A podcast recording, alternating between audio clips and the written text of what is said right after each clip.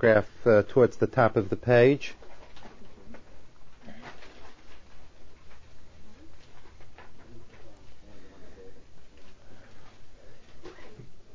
What we've learned over the um, the last group of weeks is we've really um, got gotten into two two basic um, two basic concepts. Uh, one in regards to learning patterns. Two in regards to the um, centrality of trust as being a critical part of, of spiritual growth. These were two concepts, and I'll just review them very quickly in order to be able to continue this this the um, the text this evening, because what Rav Moshe Chaim Luzzatto does with these two concepts is now he's taking it down to our generation. He's going to apply it to us, and he's going to say in our regards what we would be with the with the trust and what we are without the trust. And he has a very interesting way of analyzing it and putting putting it into perspective. So, but essentially, just to review those two concepts so that we know what we're talking about, and certainly for the people that have either come back or are here for the first time, just to give uh, a brief uh, brief overview. Essentially, what Rav Moshe Chaim Luzzatto says is that being that God created His world with a free will system, it means that the ways by which man arrives at the final truth is very much up to the person himself.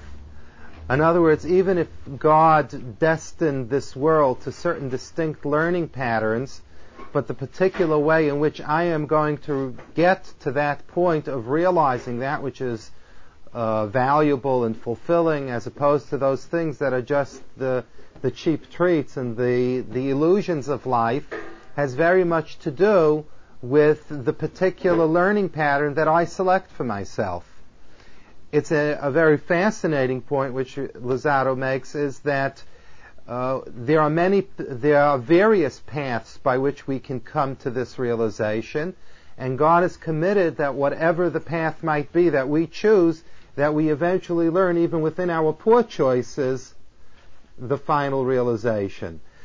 And this is, uh, in other words, the the idea that there's only one way to get to that final point of truthful realization. And if one doesn't walk on that road, so one is lost forever, so to speak, is not true. The way that God created His world is that there are many paths, some more pleasant than others, some easier than others, some that are more productive than others, but there is a commitment in the relationship that man has to God and man has to his world that in, no matter which particular path he stubbornly or not stubbornly chooses for himself, there lies within that selection the different twists and turns that will eventually, if he's open, will eventually move him back in the direction that will tackle the issues of reality as opposed to those that are illusion. This is one concept. And uh, to uh, taking that concept into the s- second concept, which is trust, Rav Moshe Chaim Luzzatto proposes the following. When we deal with learning patterns, there is a particular learning pattern that God would like us to follow, or that God would like us to work with, even though we don't necessarily comprehend the entire thing. But to go into one particular learning pattern does create a tremendous amount of inner struggle, certainly on a psychological level. Because the notion that I have to toe the line and I have to go one particular way, if we want to admit it or not, uh, has a lot, we, we, we fight it inside. We fight it inside for reasons of ego. We fight it inside for reasons that we believe that it threatens the various things that we're not prepared to relinquish or to give up we have inner conflict with where we have inner conflict with the whole notion that uh, you tell me that I'm free and then you tell me that there's only one way to do it. Well, make up your mind. Am I free or am I not free? And we've dealt with these issues. And essentially what Rav Moshe Chaim Luzzatto says is that it's very hard to creep out of this internal conflict unless a person has a measure of heart, a measure of emotion towards God that is that is wrapped up in a certain degree, if only provisionally, of a certain amount of trust. If man only wants to move ahead uh, in terms of his spiritual development with a particular learning pattern, only with his intellect, and that he is not going to make an allowance that because trust is, an, is, a, is can be proven to be reasonable in terms of learning patterns, the person doesn't want to get involved in that, then what's, uh, what will happen is that the person will build rationales for his particular learning pattern and will weave all kinds of webs of confusion with all kinds of sophisticated rationales.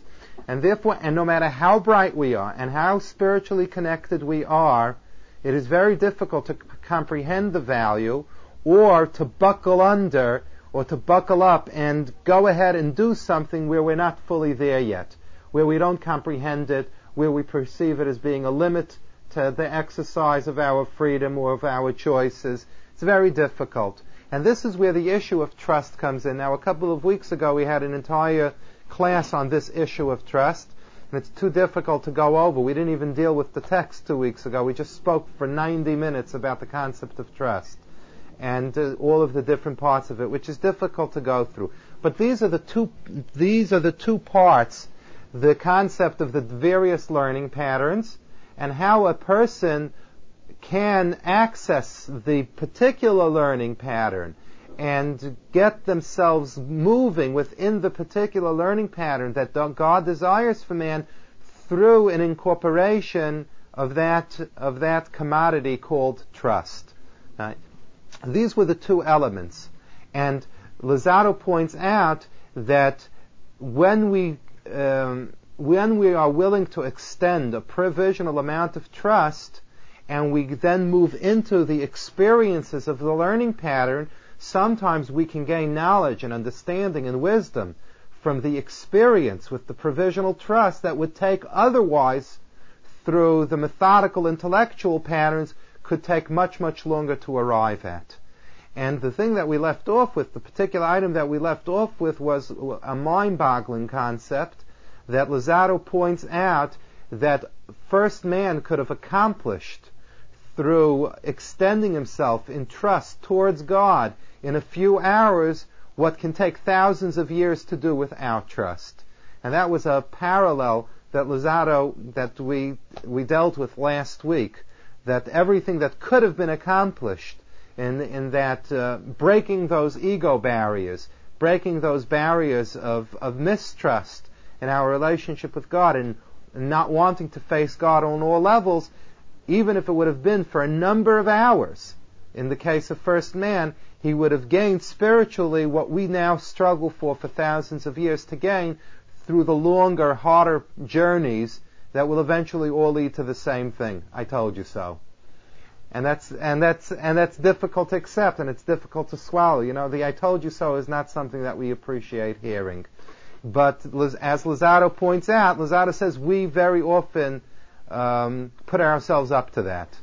Because if we approach learning patterns with a stubbornness that it's guilty unless proven innocent, then, okay, if that's the position that you take, so then God takes the opposite position and says, fine, if that's the way it, you want to come about to it, fine. But there will be a day where you will hear that resounding, I told you so.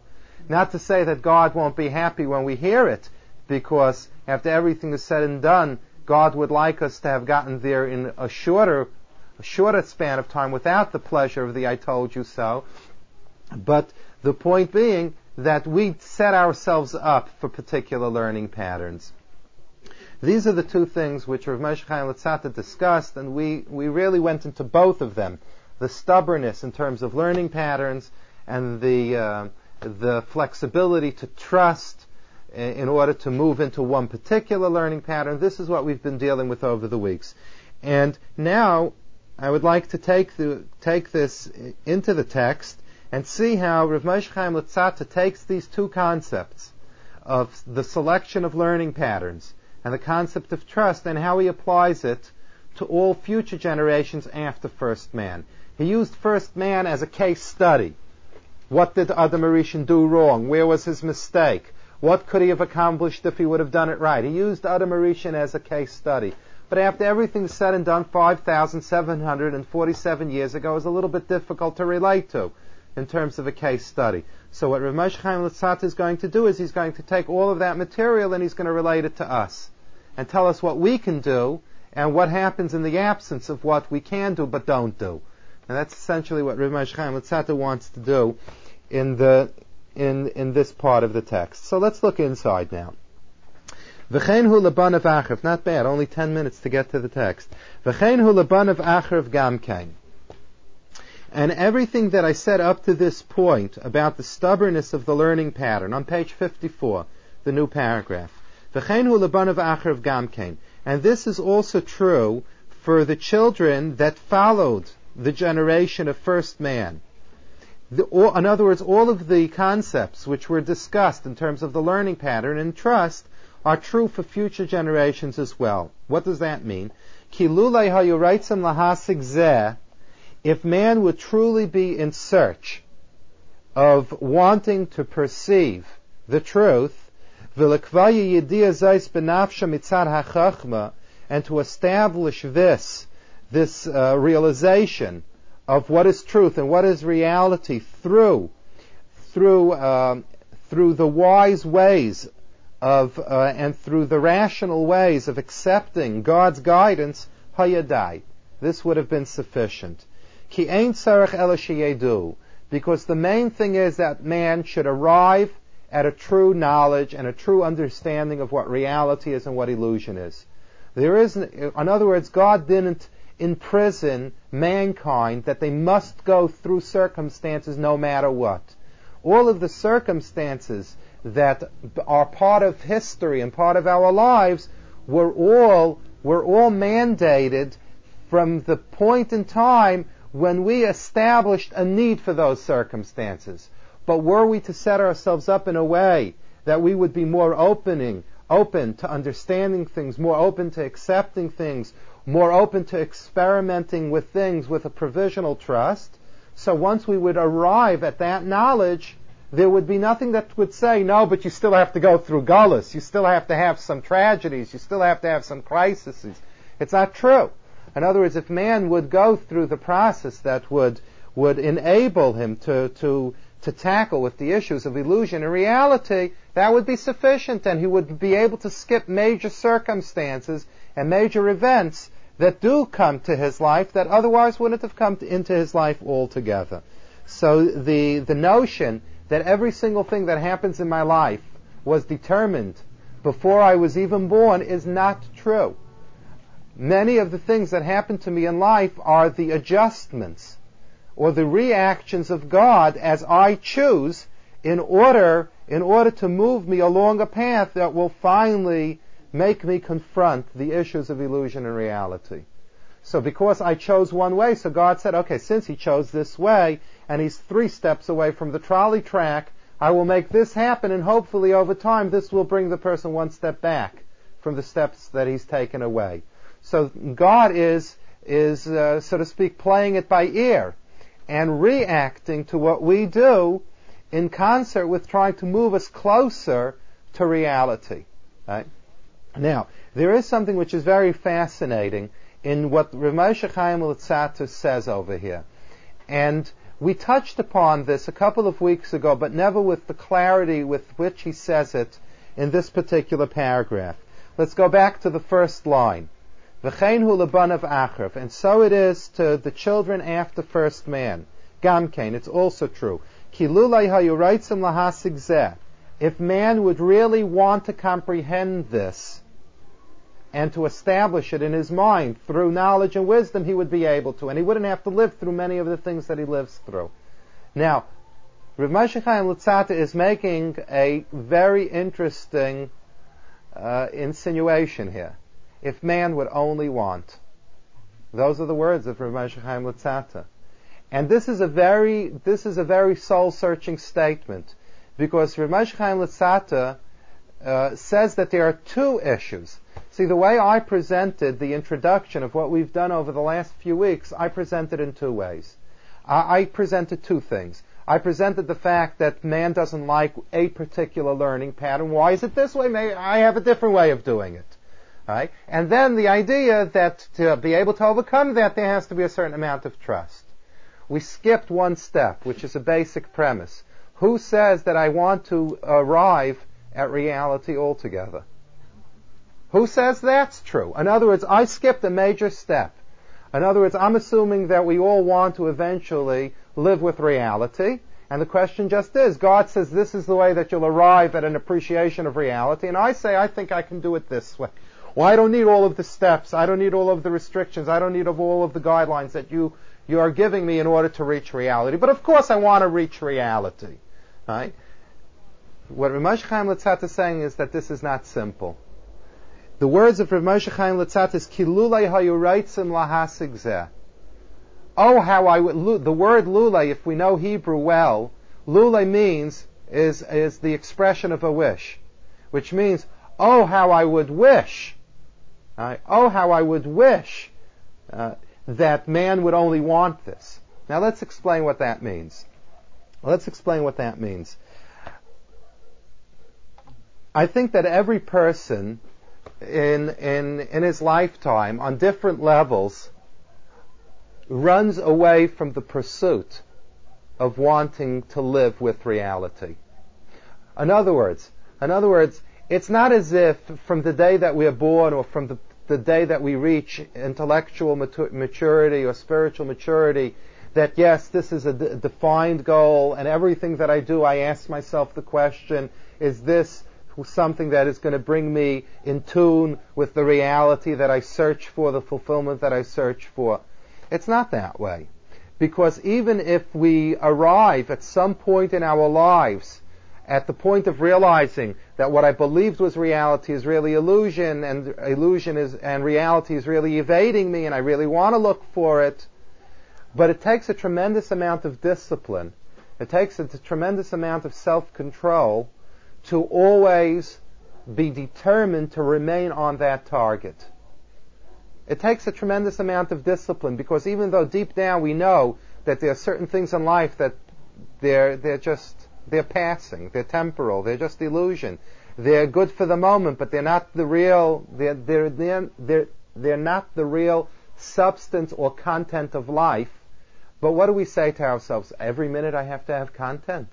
Every minute I have to, I have to tackle with, con- I don't need it every minute okay, Shabbos and at certain periods of time, and when when I'm in the in the atmosphere of dealing with content and reality. But if I'm going to have to deal with content and reality all the time, you know, I'm going to walk around with the whole world on my shoulders, and I'm going to I'm look going to look like the saddest creature, the uh, the most uh, lackluster kind of individual alive.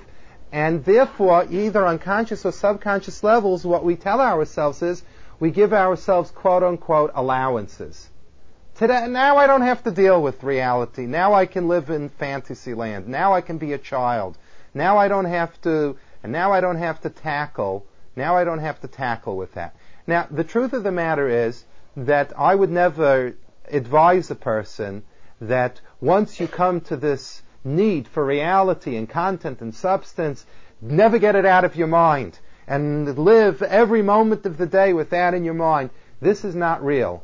Okay? This is not real because even if we come into contact with the fact that we have to strive towards content and we have to strive towards substance, there are many, many different levels in our connection to that realization. And on the very early levels where we begin dealing with that, we can't live with it from moment to moment. It's impossible to live with it from moment to moment because we're not there. That's jumping many, many steps all at once. The person that can live with the challenge of content and reality every moment of life, every moment of life is already tremendously advanced. I mean, that's the distinction between the people who it says in the Chumash, they lived full days. What does it mean they lived full days? It doesn't mean that they just lived to a ripe old age and they collected Social Security. They lived full days means that their day was always guided by that target of content and substance. So it was very special people. And, and, and tzaddikim and tzidkanios that lived like that, and everything was reviewed in that way. But with that being true, that we can't live with it every single moment because we're not there, we're not on that spiritual level yet. But on the other hand, it's important not to fool ourselves, and it's important to be conscious of the level of how much we live with content and, and illusion. It's, that's also important. In other words, to, to uh, live in the guise of believing that everything in my life all fits into content, into substance, and to red zechain and to talk yourself into this, that, you know, everything is a mitzvah, you know, and everything that I'm doing really fits into the scheme of things. To fool ourselves that we're living like that is also not, is, is also not wise. And on the other hand, to tell ourselves that since I can't do it all the time, I might as well give it up altogether because I won't get anywhere if I'm only doing it sometimes is also not true.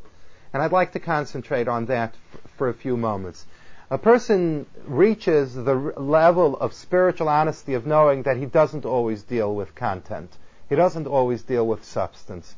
There is a natural tendency in the person to say, well, being that I don't always deal with it, so that means I'm on target and off target, I'm hot and cold, so where can I get myself? And if I can't really get myself any, anywhere in particular, so then the whole thing is, so even the time that I am in content and reality is a waste of time. Because it's, it's, it, I'm vacillating. I'm, so very often, what people tell themselves is, mach sich nicht meshuga, when you're ready for content and reality, you'll do it all the way, and until you're ready for content and reality, enjoy yourself. Right? And live in that, in, live in that world of illusion. And this is also not true. That's the other extreme both extremes. You know, see, in spiritual development, what we have to we have to stay away from is the unequivocal statements. You know, the extremes. The the the one of total content and reality, which is not really real for me, or the one that says that since I can't do it all the time and I'm just jumping back and forth and hot and cold, I can't really be going anywhere anyway. So why should I give up so much if I'm not going anywhere anyway? That's also not true. It's also not true because the, the fact is that every moment that a person does something because of a sense of that target of content and reality, the person makes an advance. Every moment onto itself should be seen as an independent victory. And it's those occasional and uh, periodical uh, confrontations with content and reality that we try to maximize that will eventually make us stronger and will give us the ability to take more in. The, the, uh, the way that a system has to start off with a certain amount of a dosage, and as the system gets stronger, it can take a higher dosage and a higher dosage and a higher dosage. As the system becomes acclimated with it, so too, this is a process. It's true that when we come in and out of content and reality, we're really living one of these pendulum kinds of lives. It's true. But it's worthwhile to, to be involved in that kind of a process because if my heart is in the right place and I really want to have more content and reality, every exposure to content and reality will give me the ability of being more connected to it and eventually growing to a higher level of it. But Rav, Rav Moshe Chaim Luzzatto, without being, uh, without trying to be facetious about it, makes that the first statement. Kilulai hayu reitzim lahasig Halavai. In other words, let's start off from the beginning. Let's start off from the ABCs. Is this what you're really interested in? Right? Is this what you're really interested in? Which is a, which is a major question that has to be asked, and it's it's a question that has to be asked. Interestingly enough, and I'm not trying to be I'm not trying to say anything derogatory here, but this is a question that has to be asked once we are within a framework of religious observance just as much as if we're not. Because it can very often happen that we are in a framework of religious observance and we pat ourselves on the back that because we are in the framework of religious observance, I want reality. Right? It's not necessarily so. It's unfortunate that it's not necessarily so. Because I can be going through the mechanisms of a religious framework, and I can be patting myself on the back that I'm doing this mitzvah and that mitzvah and this mitzvah and that mitzvah, and I'm doing it, you know, I'm punching in the spiritual clock. I'm punching in. But where am I really? Re- I really want the world that's out there. I want that whole world with its illusion. But I don't want to live with a guilty conscience or, or whatever else that might be. So therefore, I, I pay what is considered a lip service in terms of either lips or actions towards a certain amount of religious observance. And sometimes it's a greater threat within a framework of religious observance than outside of it. Why? Because the person that's not in a framework of religious observance doesn't even have anything to hide behind. So sooner or later, he, he asks himself the question, why am I alive? For what is life worth? What is life worth living? So he's presented with the challenge of, of meaning to life. Right? And he doesn't have answers for it. And if he doesn't have the absence of answers will hopefully propel him in a direction of content. But the person that can say, why am I living? Oh, I do mitzvahs. I keep Shabbos, I put on tefillin, I give tzedakah. What do you mean why? So that already puts to rest the issue of content and reality, and now I can go dance my merry way. I can go dance in any illusion that I want. And that's why this issue, this issue of emes, this is really an issue of truth. In other words, yes, I'm going, I'm going through the actions of religious observance. But where's my heart? Do I really want to arrive at a sense of compelling reality? Or am I happy with the world that's around me? Right. There are many examples of this. I'll give, I'll give a couple of examples of this. Um, one of them is, is it comes out very sharply in the concepts of in the concepts of Mashiach, right? In the concepts of Mashiach, and the other one comes up in the concepts of luxury. Let me give you two examples. After a person leaves this world, God asks the person a number of questions. God asks the person, the first question that God asks a person after he leaves this world is, did he, was he honest in business? That's the first question. Nasata v'nasasa be'amuna. Did you deal honestly in business? That's the first question.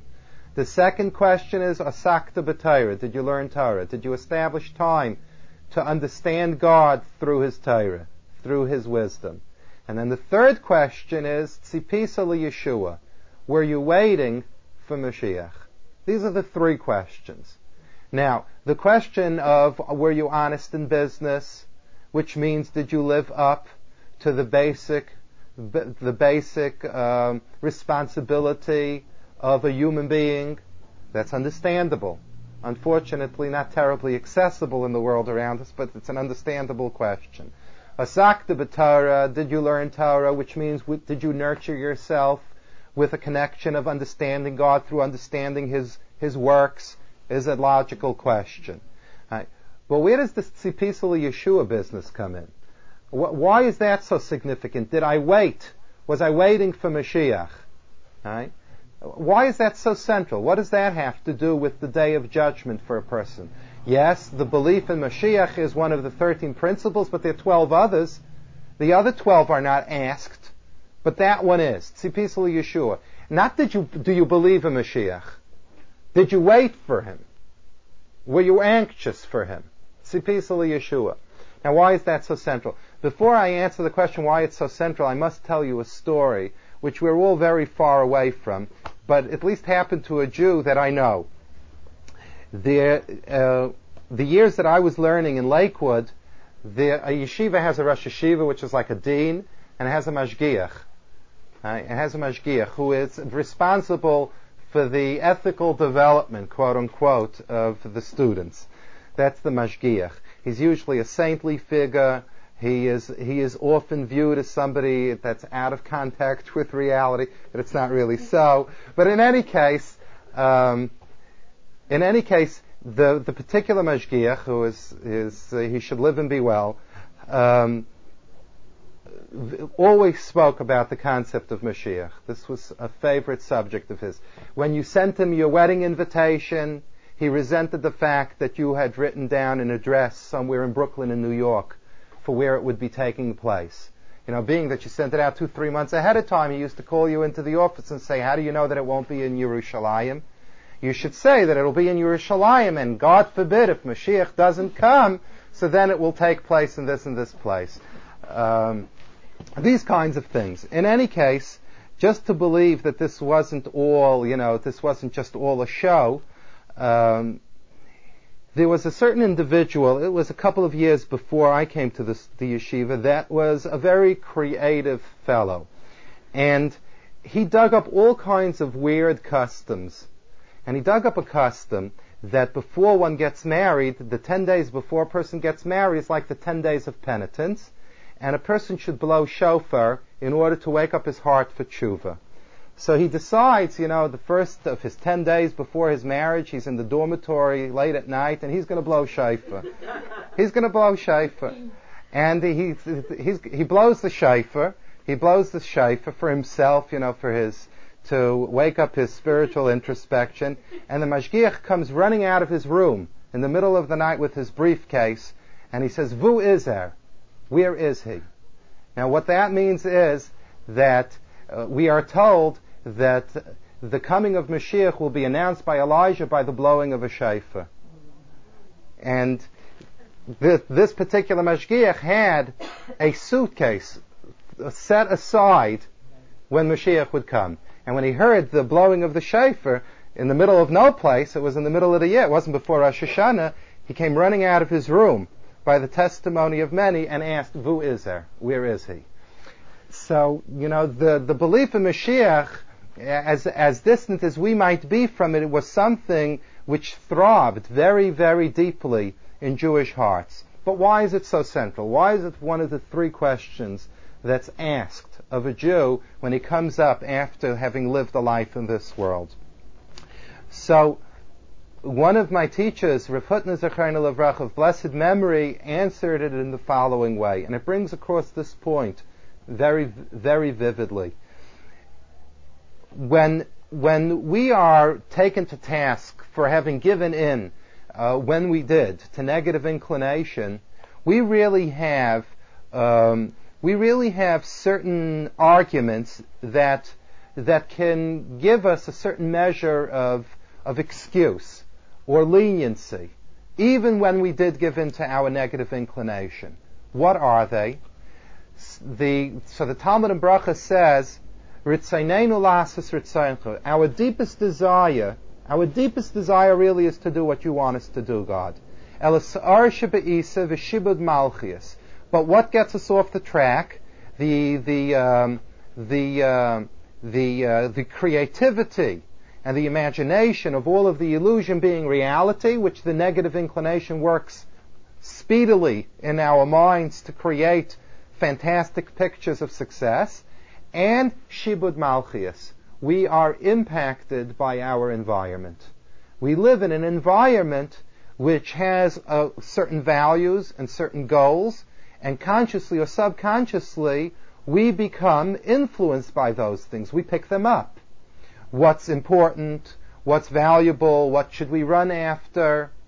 And the assumption that we can live with millions of people around us running after utter nonsense, and we know it's utter nonsense, and because we know utter, it's utter nonsense, we won't be affected by it is not true. The fact that people are involved in it, and day in and day out, on conscious and subconscious levels, we see that people are involved on all kinds of different levels, of all kinds of Meshuggah lifestyles, it has an effect. It has an effect. It wears away at us. It wears away at us. And on that day of judgment, when God says, why did you do this and why did you do that, we can tell him the Yetzer Hara is the most creative thing I ever saw and he made me believe that it was great. That's number one. But I can also say that a certain amount of my weakness comes because you thrust me into an environment that I wasn't in control of.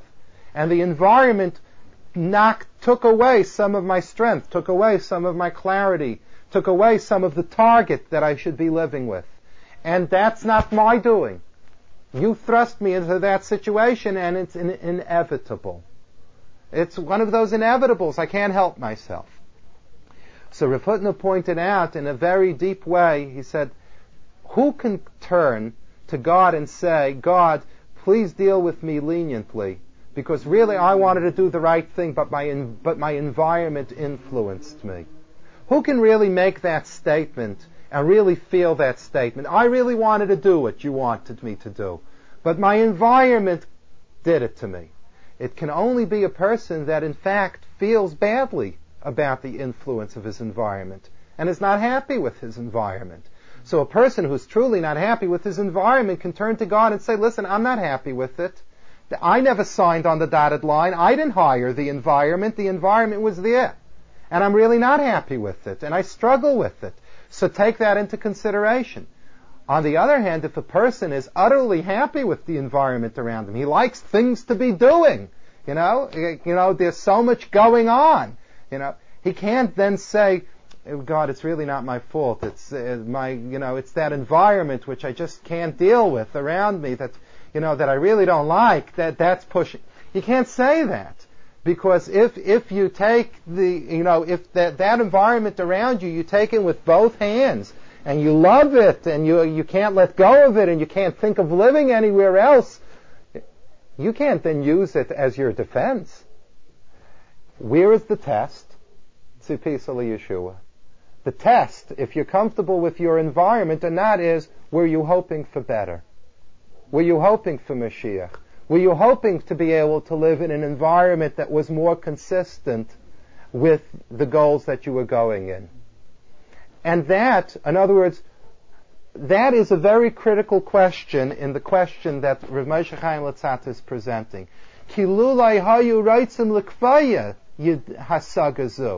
Are you really looking for it, or are you secretly very happy with everything that's around you? One of the major questions when we struggle with illusion and reality is, are you happy with the illusion around you, or are you not? So sometimes a person will say, yeah, I'm not, I'm not happy with it. And then you ask the question, yeah, you want Mashiach? You know, there's a, there's a, there's a joke which is said, which happens to be a truth. You know, two Jews were talking to each other, and the one was saying to the other, "What'll happen if this will happen to, to, your business?" He says, "The Eibishter helfen." And what'll happen if uh, this person will become sick? The Eibishter helfen, which means God will help. And then the other the, the fellow asks, and he says, "And what happens if Mashiach comes?" So he says, "The Eibishter helfen." God will help if that. God will help if. In other words, we'll worry about that problem when it happens also there's, you know, there's a, one has to deal with this. In other words, are we really terribly comfortable, you know, with what's around us? If we're terribly comfortable with what's around us, so that we don't have the, the, the, the we haven't gotten off home plate in terms of beginning to, to, to, to make a move towards spiritual growth. And that's what Rav Moshe Chaim Luzzatto is saying. Rav Moshe Chaim Luzzatto is saying is the first thing is that I have to want. That's the first thing. Do you want? It's the same thing like, like in a relationship. A couple comes to me and they're fighting and, you know, and they believe that, you know, they're at the point of irreconcilable differences and so on and so forth. And they're really ripping away and they're coming to me. One of the first things that I deal with is, do you both want to work on trying to make this come together or not? You need that they should both want to make it work. If one wants to make it work and the other one doesn't want it to make it to work, there's no help in the world that can help. The two people have to want to work on it. If they don't want to work on it, it's not going to, all the advice in the world is not going to help. And it's the same thing over here. In the relationship, in relationship to spiritual growth, you have to want first. And have to want to grow means that I'm not happy where I am. Right? I want more.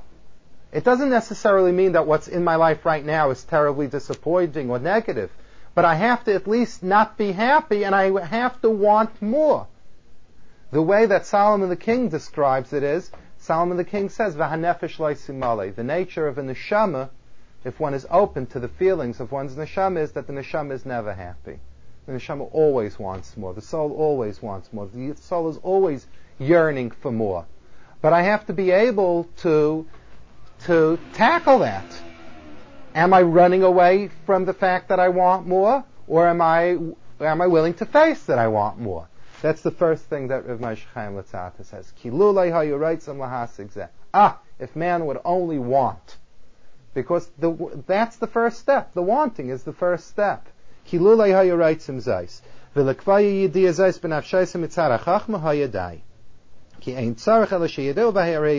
Ucheshen isbar nisbar. Now, ach, but kivin shalai zachu b'nei adam b'masayim, but because man didn't become meritorious through the selections of his actions, v'adarabba, but the exact opposite, holchu achrei hatarmis, they ran after the things which were were false and were illusion, hamisra things that appear to be real but really weren't.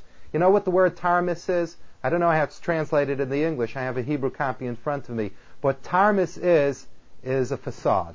That's what it is. What?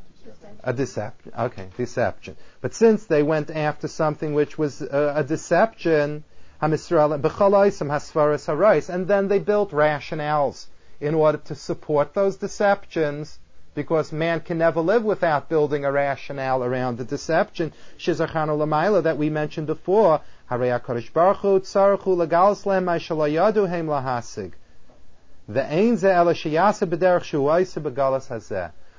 man begins to run after deception and support it with rationales, then God now has to take other learning patterns, which include gullus, which include the, the spiritual alienation and the spiritual exposure of the Jew to all kinds of alien environments, by which the Jew finally comes to realize the emptiness of the other lifestyles that he maintained were those glitters, were those val- terribly valuable things. Shehister of Hester Hester, and God hides himself further and further away, Achin is Gabra Hara Ba'ilam, and it's conceivable that evil becomes stronger and stronger in the world in the absence of God imposing himself on man. Tachlis Hakbairis Hagadol. And it's conceivable that evil has the greatest and the most imaginable power in this world. And our sages, in expressing this, say, there is no day whose curse is not worse than the day before. They don't say it that way. They say it in the negative because they don't want to say it in an unpleasant way. They say there's no day that the blessing isn't bigger than the day before, but they really mean the opposite. In other words, when we want to go on our own and we want to do it on our own and we want to manage on our own, so God says, fine, I'll step back and I will let you experience everything that you want to experience. And man has the freedom of, of experiencing anything and everything, which automatically opens him up to every possibility. And every possibility means every depth. Right? And I'm not talking about the depth of wisdom. I'm talking about other kinds of depths. Vihine but after everything is said and done, and these are very beautiful words in Luzzatto, pisam yave el hechalai. No matter what, even if man elects to reach literally the, the, the depths of everything that is the antithesis of morality and, uh, and of value, God has a commitment that even if that is the election of man, God will uh, all, all, seemingly all of a sudden enter into his chamber, into his palace, the palace being this world. Ha'adin hayachid and then he will demonstrate his uniqueness, his exclusiveness, his ultimate value, the niglik fight Hashem, and the the uh, the respect of God will become apparent. V'ro kol yachtav, and this will be an experience that all humanity will come to grips with. And we pointed out, and I'm not going to go over this again. We pointed out that this becomes a learning pattern by literally experiencing everything and the emptiness of everything. That is what opens up the person to be able to then deal with that tremendous revelation. Because after having gone through everything else and realized that it's still missing, then one is ready to accept that which one was never ready to accept before. Because now I have a lot of experience behind me, and I know it to be true through my experience and through everything that I've learned that is not. Now, Rav Moshe Chaim Luzzatto has introduced here a term which is a very, very confusing term on philosophical levels and on emotional levels. he has introduced a term which is referred to as Hester Panim, the hiding or the concealment of God's face. Now this is an extremely confusing term and has been used in certain circles to be the foundation of what has become wrongly interpreted and has become the foundation of things that are, are literally, from a Jewish standpoint, opposite Jewish belief. Hester Panim does not mean that God is not involved. That is not what Hester Panim means. Hester Panim means that God's involvement is measured by his disinvolvement. In other words, that God stands back and allows certain processes to occur because God knows that at no point is God, does God make a departure from his commitment to the world that the world should ultimately become connected to God through a realization of God. That commitment that God established when he created the world never, God never departs from, God never moves away from that commitment. That is a commitment that is ironclad from the moment of creation to the end of times. And in that sense, God is always connected to His world. But there are direct involvements and there are indirect involvements. But at all times, God is connected to that ultimate goal and committed to that ultimate goal. But sometimes that ultimate goal can come by God giving to man and assisting man in positive things to reach one step closer to that goal. And sometimes that goal is reached by exactly not doing that, by exactly holding back so that man should come to realize what he's missing and ask for it and strive for it and try to acquire it. Do you follow what I'm saying? So in the situations where there is a Hester Panim, where God conceals himself, that's not a concealment from the goal. The goal remains the goal. And the intent of the creation remains the intent of the creation. But God goes into a process which is a concealment process. But it's the process that is ultimately to reach that goal. Right? That is what Hester Panim is in, a, in an authentic Jewish perspective. Hester Panim never means that God leaves the world, and once God leaves the world, anything can happen. In other words, the idea, for instance, of explaining the Holocaust as it was once explained by a very quote unquote famous writer, that it's Hester Panim, and God left the world, and because God left the world, any monster or satanic uh, uh, power is able to take over the world, and in that way we resolve the conflict between where was God and what happened. This is not Jewish belief. In other words, the assumption that God left, so anything can happen, and you can't hold God responsible anymore because He left and he'll come back later, this is not what Hester Panim means. Hester Panim merely means that God's relationship is a concealed one. It's not a direct one. It's not an overt one where we can see positive giving, positive input. We don't see that and it's not obvious. And even where there is Hester Panim, there's giving, but it's on the, uh, on the most minimal level of giving. For were there not giving, and if Hester Panim meant that God left the world, the world would cease to exist. You know, the whole notion that Hester Panim is that God left is, is a contradiction to the whole existence of the world, because if God left, the world wouldn't be here anymore. Because the world has to be nurtured from moment to moment. So the deepest Hester Panim is still a God that's keeping the world going from moment to moment. Right? So Hester Panim never means a total divorce from his world. Quite, quite to the contrary, he's constantly giving and the world is existing from moment to moment because of his giving. But it's on the most minimal level. The positive giving that makes advances towards growing closer and closer towards God, those positive forms of giving, of blessing and so on and so forth, those things don't exist. The temple doesn't exist. The prophet doesn't exist. You know, the great people don't exist. Those kinds of things are all forms of Hester Panim. But the intention of those things are that through the lack, we come to tackle the issues that we didn't want to tackle before. Before we took it for granted, or we didn't use them for what they were worth. Right? Which is very much what Tisha B'Av is all about. We took the Beis HaMikdash for granted. It was a tremendous blessing. We didn't use it for what it was. We took it all for granted. So God says, uh-uh, that ain't, that's not the way that uh, things can go.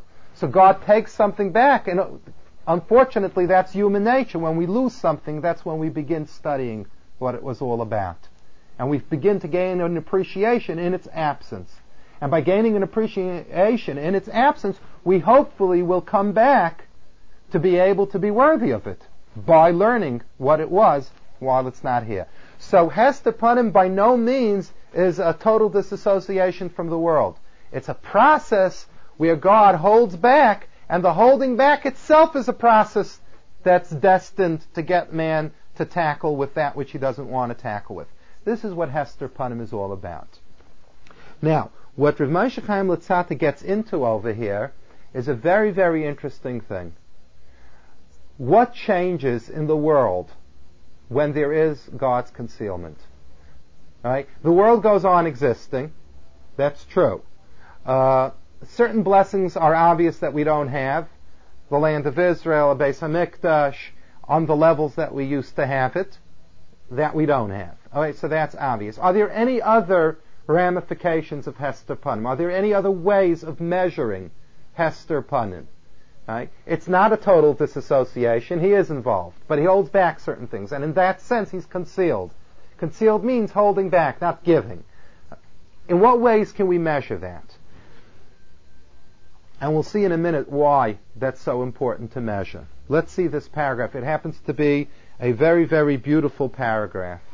Umasha ata ba'avorav hester hapanim nifsedu hadayas v'niskalkulu kol hama'asim umizen nimshach gam ken bebrias atzmam hakilkol v'hefsedais ke'inyun sha'amru nitel tam haperis. Luzzatto says something here which is very beautiful. And Luzzatto says over here the following thing. Hester Panim is not the natural and healthy state for the world to live in or for man to live in. The intention of man, the productivity of man, the productivity of the world was with God facing the world in his entirety. That is the natural, most productive state for this world. The world was programmed to be able to produce and to be a blissful place to the extent that this world is connected to a direct face-to-face relationship with Hashem. That's how it. That's how it's. That's how it's. That's how it's set up. And in the absence of that face-to-face relationship with God, we have uh, various things which go wrong. And he identifies two. One is a spiritual thing, and one is a physical thing. And they're both very fascinating. On a spiritual level, on a spiritual level, he, I, he says nifsadu hadayas.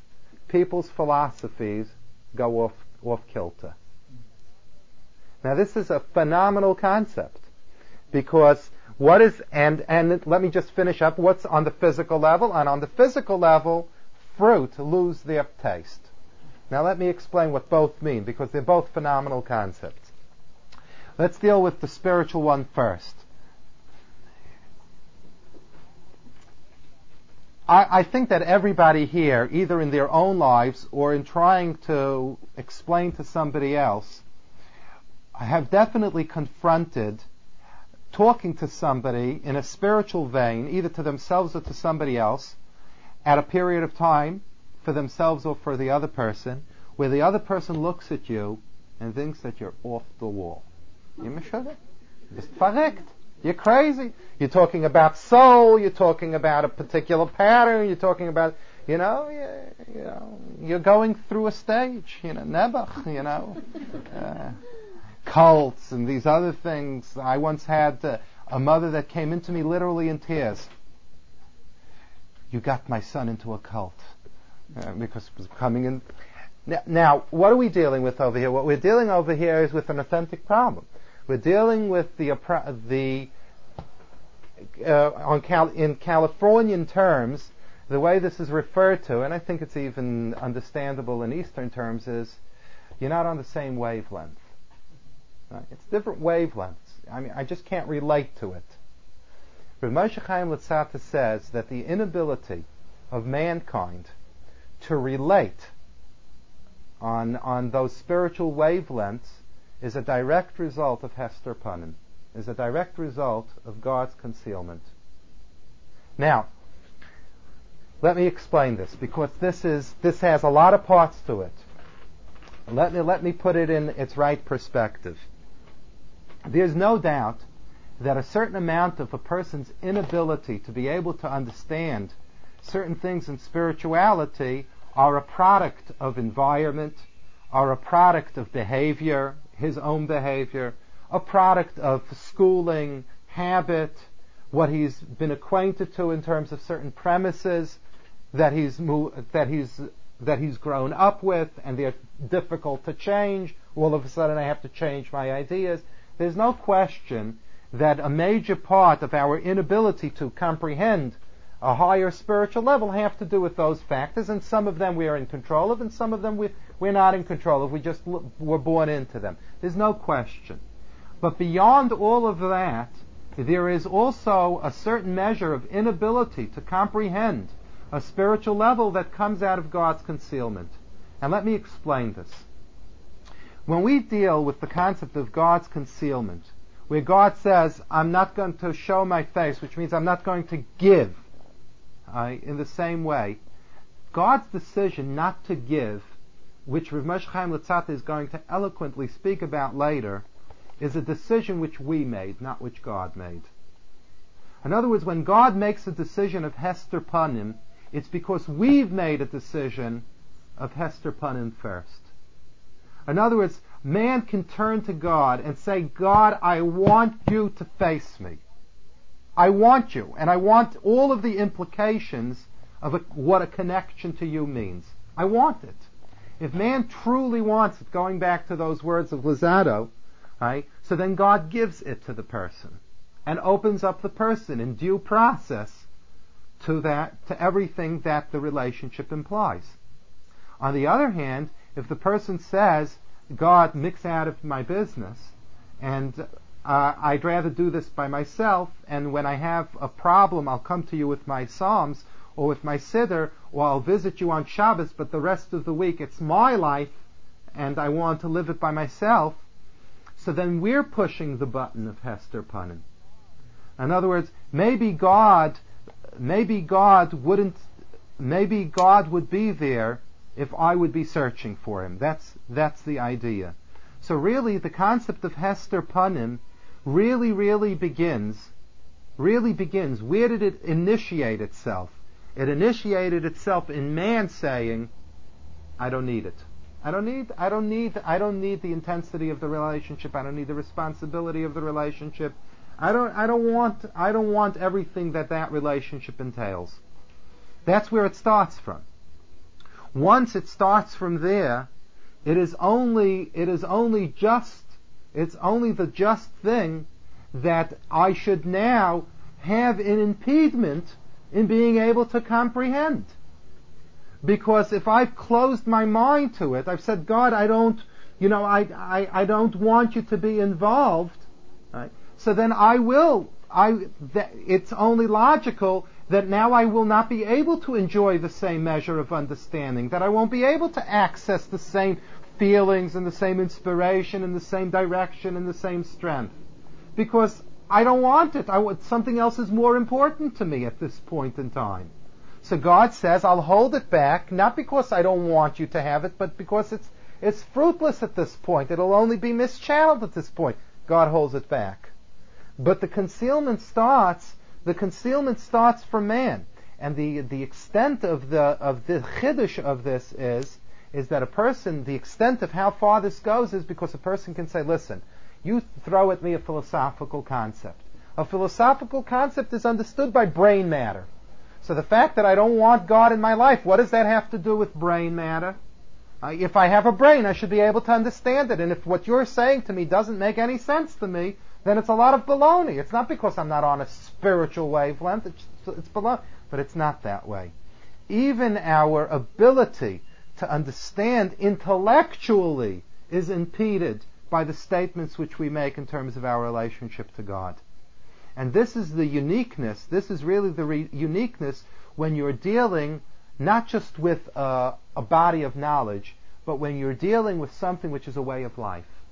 See, when a person is dealing with something that's not just 2 plus 2 equals 4, but you're dealing with something that goes into the kishkas, goes into the guts of what life is all about and why life is worth living, you can't cut God out and still understand the meaning of what that life is all about. You can't really absorb what Torah is all about without God. It's the, the possibility of Torah being what it's supposed to be for a person, but without God. I don't believe in God, but I want to read the book for the book value. It, it won't work. It won't work because, because the, the Torah is, is not just 2 plus 2 equals 4. It's not that kind of a, it's not that kind of a thing. And therefore, if I'm not prepared to open my life to it, I won't be able to comprehend it on an intell- uh, truly, I won't be able to comprehend it on an intellectual level either. While on the other hand, it's very conceivable that that which was beyond me intellectually, if I only want God, I'll be able to begin to comprehend. And this is why the advances that people make intellectually in terms of understanding Judaism, simply because they want, are, are miraculous. You get a person that for the first 20, 30 years of his life never came into contact with any of it. Right? And all of a sudden decides that he has a real, real deep desire. This is what I want, and I don't want anything else more than I want this. And the, the vessel to learn, and the speed with which he grows, and the depth which he receives in his learning, far outstrips the person that went began going to school when he was three years old. Sometimes the extent that a person can grow in a matter of, of, of a few years, it's ununderstandable. There's no way of explaining it. How far a person can grow. I have seen it many, many times. And the reason is very simple. Because once there's ha'aris panim, once there's the illuminated face of Hashem, and Hashem is paying attention to the person, and there's a connection between Hashem and the person, the person can access beyond what's imaginable. So even intellectual perception is very much tied to relationship. And this is why, this is why right after the giving of the Torah, we have the portion of the tabernacle. And there's a very famous medrash about this. The medrash says that when did God marry us? When was the marriage between God and, and, and the Jewish people? The marriage was in the giving of Torah. So the medrash says, and right after the giving of Torah, we have this issue with the tabernacle. So the Medrash says a very interesting thing. The Medrash says that this is compared to a king who had a daughter, who understood that the daughter would have to marry, couldn't stay tied to the father's coat strings forever, right? But at the same time, the king had difficulty in, in, in saying goodbye to, to his daughter. Difficulty. So he said, I tell you what, I have an idea. You go ahead and get married and build for me in the back of your house a little room where I can stay the the disaster, the, the nightmare of any in-law, of son-in-laws and daughter-in-laws. But this is what the Medrash says. So the Medrash says, in similar fashion, God gave us a Torah, and God says, "Lifresh hemenu eni I can't leave the Torah. I can't leave the Torah. To give it to you and leave it, I can't. That's impossible. So therefore, I'm going to give you the Torah, but with the Torah you have to take me too. And that's the concept of the tabernacle. That's the analogy that's given to the tabernacle. What's that analogy saying? What that analogy is saying is that our intellectual perception of God that we can get through Torah can only go with a commitment to face God at the same time. If we don't have a commitment to face God, yeah, we can go through the intellectual gymnastics of Torah. But what, what the body of Torah is in terms of making us into different human beings won't happen. We'll be monsters. We'll be monsters. And that's why it's possible to learn Torah and to be a monster. Because what we have to ask ourselves is, am I looking for God? Even when we're learning Torah, we have to ask ourselves the question, are we looking for God? And if we're not looking for God, we can learn Torah and we can still be monsters as human beings. We have to be looking for God. And this is the example, you know, going away from the Mashiach example and getting into the guts of it, this is another perfect example of the same thing. Are we really looking for God? Right? And if a person learns the Torah and you know and and uh, likes all of the intellectual gymnastics and likes the knowledge and likes to talk and likes to discuss for hours and you know and all of that but is not really looking for God then the chemistry of really being able to comprehend and really being able to thrive and really to be really being able to feel creativity in the Torah and to be able to to feel that I have a part in it doesn't happen. And that's why we talk about two concepts together. And. In many of our prayers, we talk about two things together. We say, give me my portion in Torah and give me a purity of intent in my heart to worship you. And those two things are asked for one after the other. What's the relationship between them? One seems to be worship and one seems to be intellectual. We're asking God for intellectual genius and Torah. But they're directly related to each other because if there's entirely bein if there's a purity of heart, I want to get to you, God. The fact that I want to get to you, God, that purity will get me to my portion in Torah. See, the reason why people sometimes don't feel happy in their Judaism is because they never made a decision that they're looking for God. What are my obligations and what do I have to do? But what am I looking for? I'm looking for everything that everybody else has in the world. That's what's important to me. But I'll go through all of these different things and then obviously they come back not happy because they're going through the, the rote of one lifestyle, but their heart is in a different lifestyle. That doesn't work. It doesn't work, and of course there's going to be unhappiness. The my feeling part of it and my sensing that I can be creative in it, and that I have my portion in it, and that I can make my contribution in it, and that I I can enjoy it, comes when we make that decision. Am I looking for God, or am I just looking to to fulfill my responsibilities within the framework? You know, checklist. Yeah, I did my obligations for that. God can't hold anything against me, and now now I go my merry way. It's a no, it's a it's a very it's a very big question. The other area where this comes up is also in in how we make decisions in terms of things that are important to us. Um, this is another. Uh, let's say a person has a thirty thousand dollar job offer or a fifty thousand dollar job offer. And the whole difference between the two jobs is that on one job I will never have time to learn, and the other job I will have as much time as I want evenings to learn. So now, does it say anywhere in Jewish law that it's an avera to make fifty thousand dollars? No, it doesn't say anywhere that it's a sin to make fifty thousand dollars. Doesn't say it. So a person can say, "Listen, I'll put on my tefillin and I'll do my mitzvahs." And learning Torah is anyway only if you have time. So I'll take the $50,000 job. I won't have time. If I don't have time, God can't hold it against me. Finished. And that's the end of it. This is another place where that issue comes up. Am I really looking? What am I really looking for? Am I looking for the $50,000 job and to try to appease my guilty conscience that I'm doing what God wants me to do? Or am I really looking for God and to the extent that I have to that I have to manage, I have to responsibly look for a job that's going to be able to maintain me. It's a totally, it's a totally different perspective.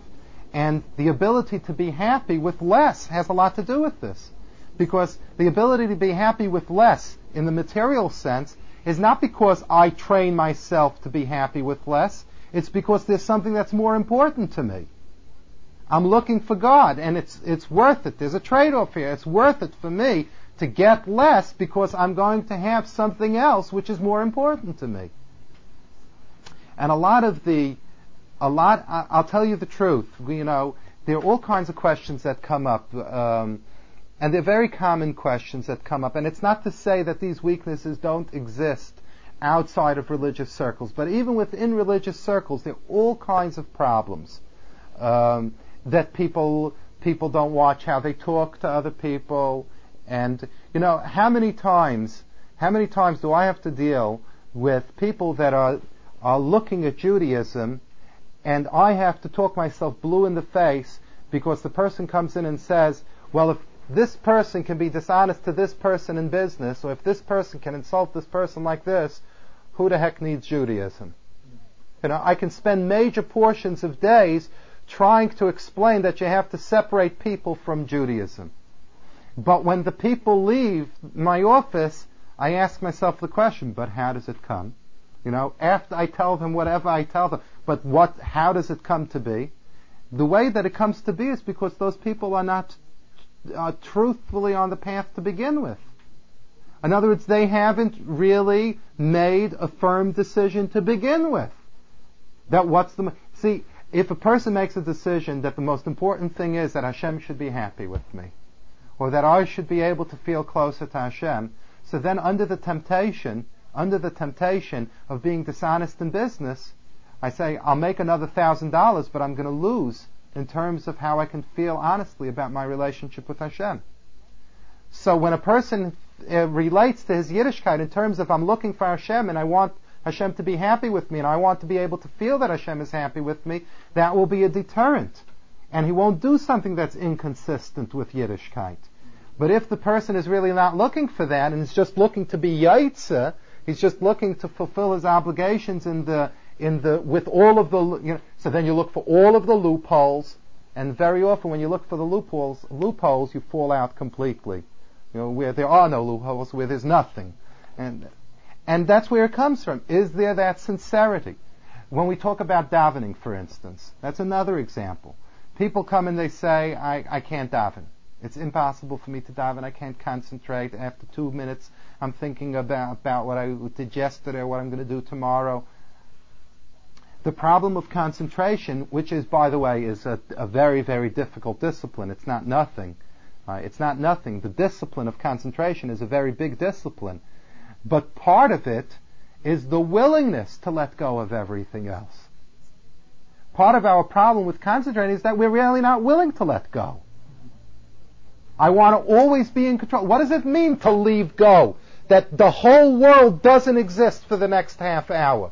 What do you mean? There are a lot of important things in my life. And I have to figure out what I'm going to do here and what's this and how did that person react and what will I tell this person and what will I say here. There's a lot of important things in my life.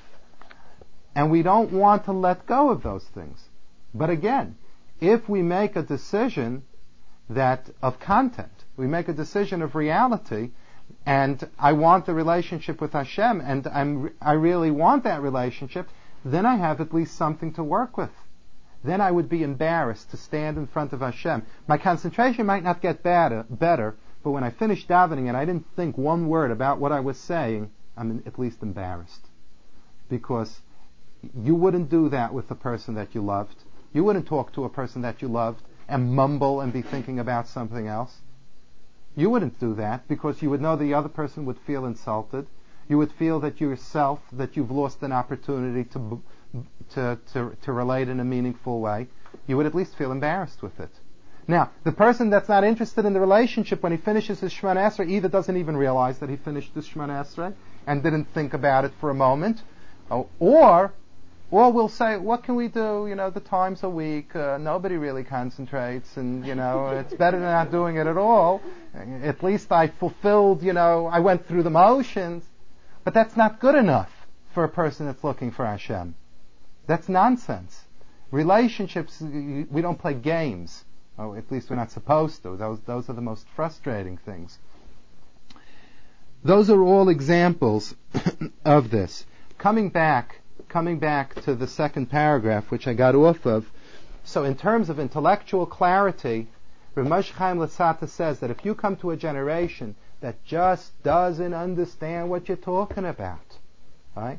They're just their whole wavelength, the whole goal. The, the, you know where we see this?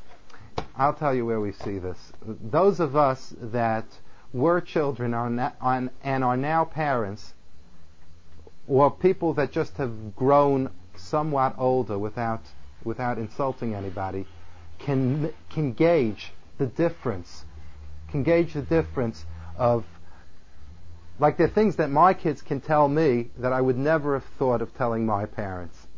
Right? There's just there's differences in generations. I'm just using that as one example.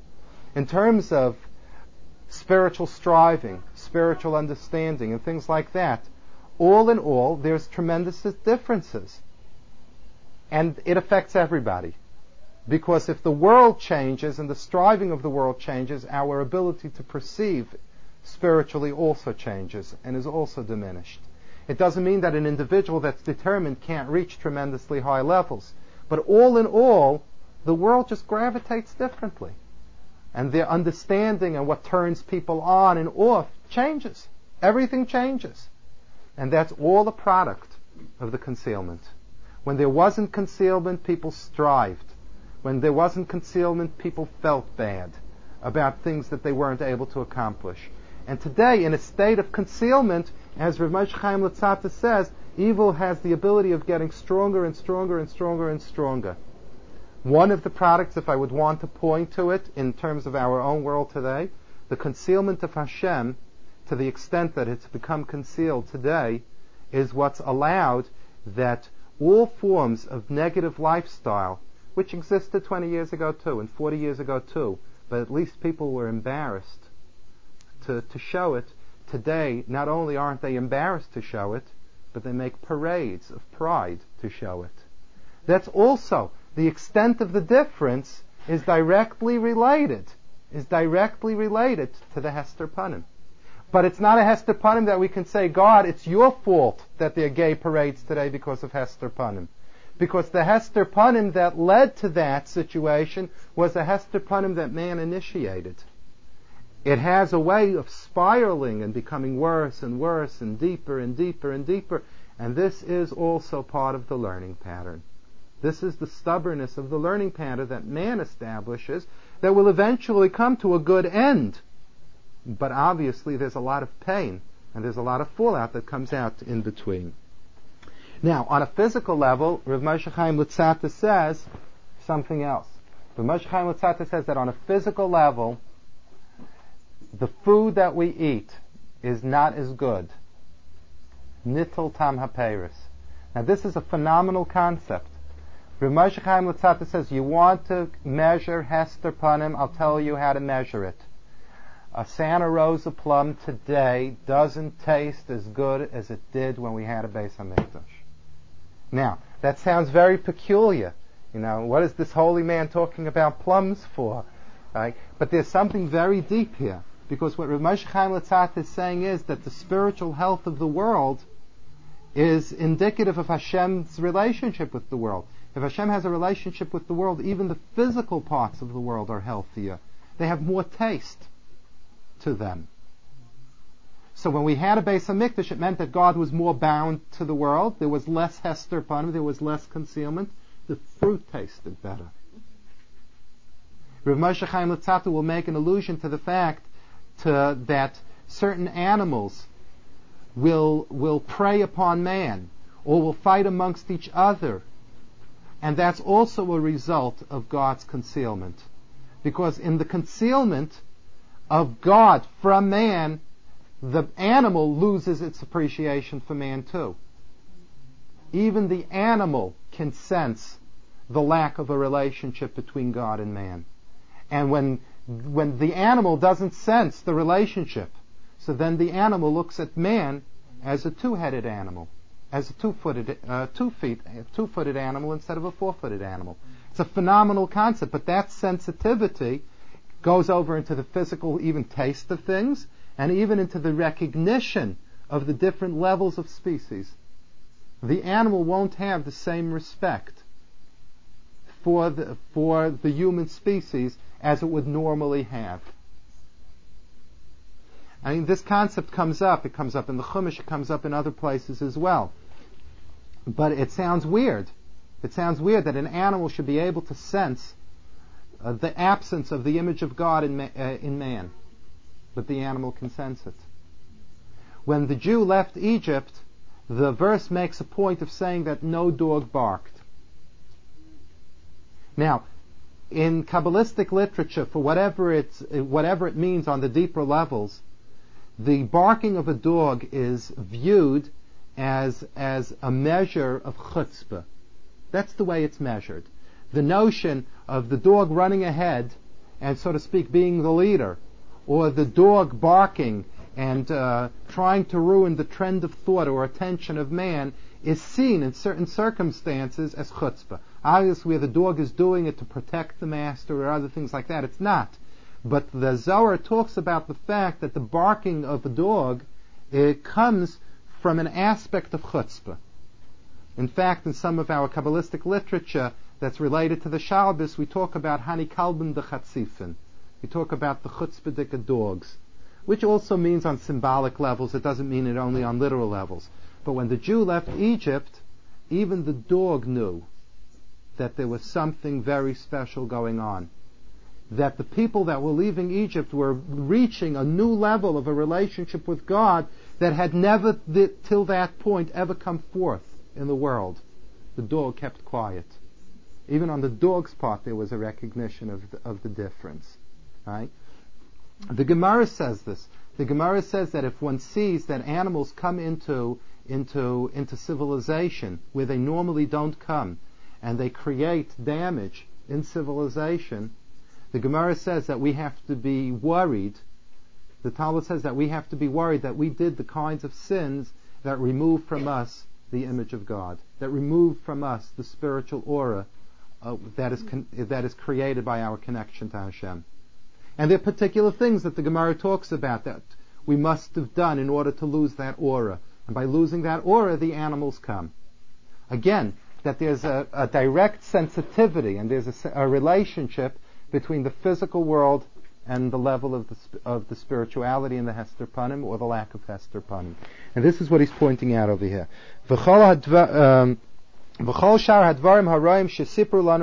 all of the bad things that our sages tell us, and that which we see with our own eyes, look at our world, and there's so much emptiness in our world. Luzzatto wrote it 250 years ago. If he would have lived today, I wonder what he would have said. And as our sages tell us. This is phenomenal. In the times before Mashiach, in other words, when the levels will reach their lowest spiritual levels, there will be two things which will be prevalent. What two things will be prevalent? Chutzpah will be prevalent in the world, tremendous audacity, and also inflation. These are the two things which will be present. Now, the chutzpah part of it we all understand, because because there is because there is this lack of Hashem's connection to the world, our lack of appreciation of uh, Hashem being connected to the world. So then there's nothing that's important. Nothing that's important. So chutzpah, chutzpah means what chutzpah is and what audacity is is the dropping of all levels of of any kind of significance or importance. Nothing is important. Nothing is chashiv. Nothing nothing stands stands stands separate and important. That's what chutzpah. What's a statement of chutzpah? You're nothing, or you're no different than anybody else. That's, that's what chutzpah is. And that's a product of the Hester Panim. That's a product of the that's a product of that whole cycle of man saying that it's not important, and by man saying it's not important, there's a Hester Panim, and eventually a person just loses contact. In, it's not important. I can't even understand how it's important, and I'll trample on it. It's it's unimportant. Chutzpah and also Yoker Ya'amir, which refers to inflation. This can be understood in two ways. What does inflation have to do with Hester Panim? It could be understood in two ways. One way that it could be understood is that when there's Hester Panim, there is a lack of certain items, there is a lack of certain services. The world can't produce in the normal ways of production. Uh, if it's because we import more than we export or whatever it might be, which creates an inflationary state. Were there no Hester Panim, Hashem would give us everything that we would need in exact measure and there wouldn't be an inflation. This is one way of understanding it. Another way of understanding it is that a lot of inflation comes from materialistic goals to begin with. I need to have a million different things, and I need to have just this product, and and uh, and so on and so forth, and all of the different things that we do because the ultimate goal is the material success. And sometimes those kinds of material goals without God is what generate some of the things that feed a situation of, of inflation. But what Rav Moshe Chaim is saying over here is is something which really borders on the philosophy of the of the duties of the heart. You can deal with this whole issue And truthfully, up to this point, I really dealt with it on a very spiritually emotional level. You can deal with it on a very practical level. Rav Moshe Chaim Luzzatto says Hester Panim is no fun. There's no fun in it. The fruit doesn't taste good. You can't understand everything that's available to be understood. Uh, there's there's the breaking down of all, or of all levels. You know, with all of the audacity in the world and the people that have chutzpah and they feel that they have control and power by virtue of their chutzpah. But after everything is said and done, there's an terrible ugliness and void in a world that only lives with chutzpah. Because then nobody has anything left to look up to. Nobody has anything to cherish. Because everything is torn down and everything is ripped down and nothing is important anymore. So while we think that, oh, we're in control and I can strike out and I can lash out in anything and everything that I want. But in the end, we remain. We remain without anything. Because in our tearing down all of the different things, we're really left with nothing. And man can't function that way. Man needs things to look up to. Man needs to strive towards things. Man needs to give respect to things. It's a, these are basic human needs for the person to be able to climb, for the person to be able to grow. So Rav Moshe Chaim Luzzatto is saying that Hester Panim is unnatural. It's not the natural state for the world. See, when I said that in California, everybody said, okay, so tell me the right thing to do. You know, because who wants to be unnatural in California? But it's so unnatural. It's so, it's not real. It's unreal. And it's not pragmatic. That's what Rav Moshe Chaim Luzzatto is saying. It's Hester Panim. It's not, it's not real. It's the closing down of understanding. It's the closing down of sensing and feeling everything the real way that we can feel things. This is what he's alluding to. Shekol zehu tagbura sarah hagadol. The ability of not being able to sense and to value and to appreciate, this is all the strength of the evil, of the evil force. Hine yigala kavod Hashem, but when God will reveal himself, yeshuvu kol adeas l'derech hayishara all of a sudden people will be able to understand. When God will come back and God will be connected, all of a sudden things are going to begin making sense that never made sense before. And this isn't only on the world level. This is also on the this is also on the on the uh, on the personal level. When a person begins to want to look at Hashem, all of a sudden things start making sense that never made sense before and everything will go back to the way that it was really intended to be when it was created. B'nei adam is dapkin and people will be able to, to cleave to Hashem, as the verse says, eshbech al I will, I will shower and I will let flow upon all humanity my spirit, people won't teach each other war anymore, lamer, but what will they teach each other? I want to teach you something that I learned about God today. I want to share this with you. Kikulam see everybody will have a knowledge of me, from the smallest to the greatest. That means from the smallest intellectual capacity to the greatest. And not only will the world be in that better state, but the desire of the world, the lust of the world will be to only want to enjoy the holiness of Hashem. That's the extent of the difference. While today everything throbs with another sensation and with another pleasure, the world will throb then too, when Hashem will face the world again. But the world will throb then with wanting nothing more than another experience of feeling Hashem. Of feeling Hashem. Man needs to throb. Man needs to strive. That man needs that. But this, we throb on different things.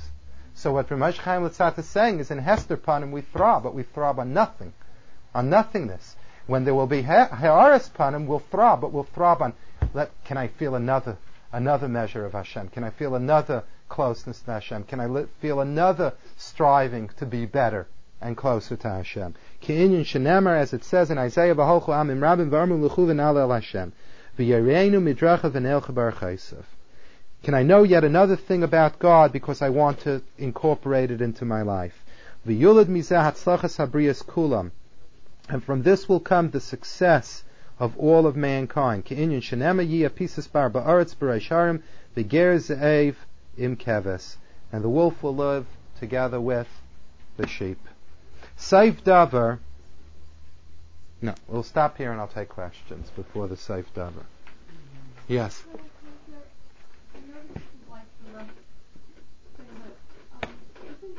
story of Purim, isn't that Hester Punim? And yet the people were on a very high level. Like in, in Megillah, Hashem, God's name is not mentioned at all. And I, I wonder, is it true that he was, he was hidden and that, um. Well, I'll, start saying, and then maybe you'll get more courage. Um, the Purim story is definitely Hester Panim, but the Hester Panim that created the entire crisis uh, of the Purim story came from from particular things which Klal Yisrael had done. The Talmud identifies particular things that were tremendous spiritual failings in in the Jewish people that brought the entire Purim story to bear.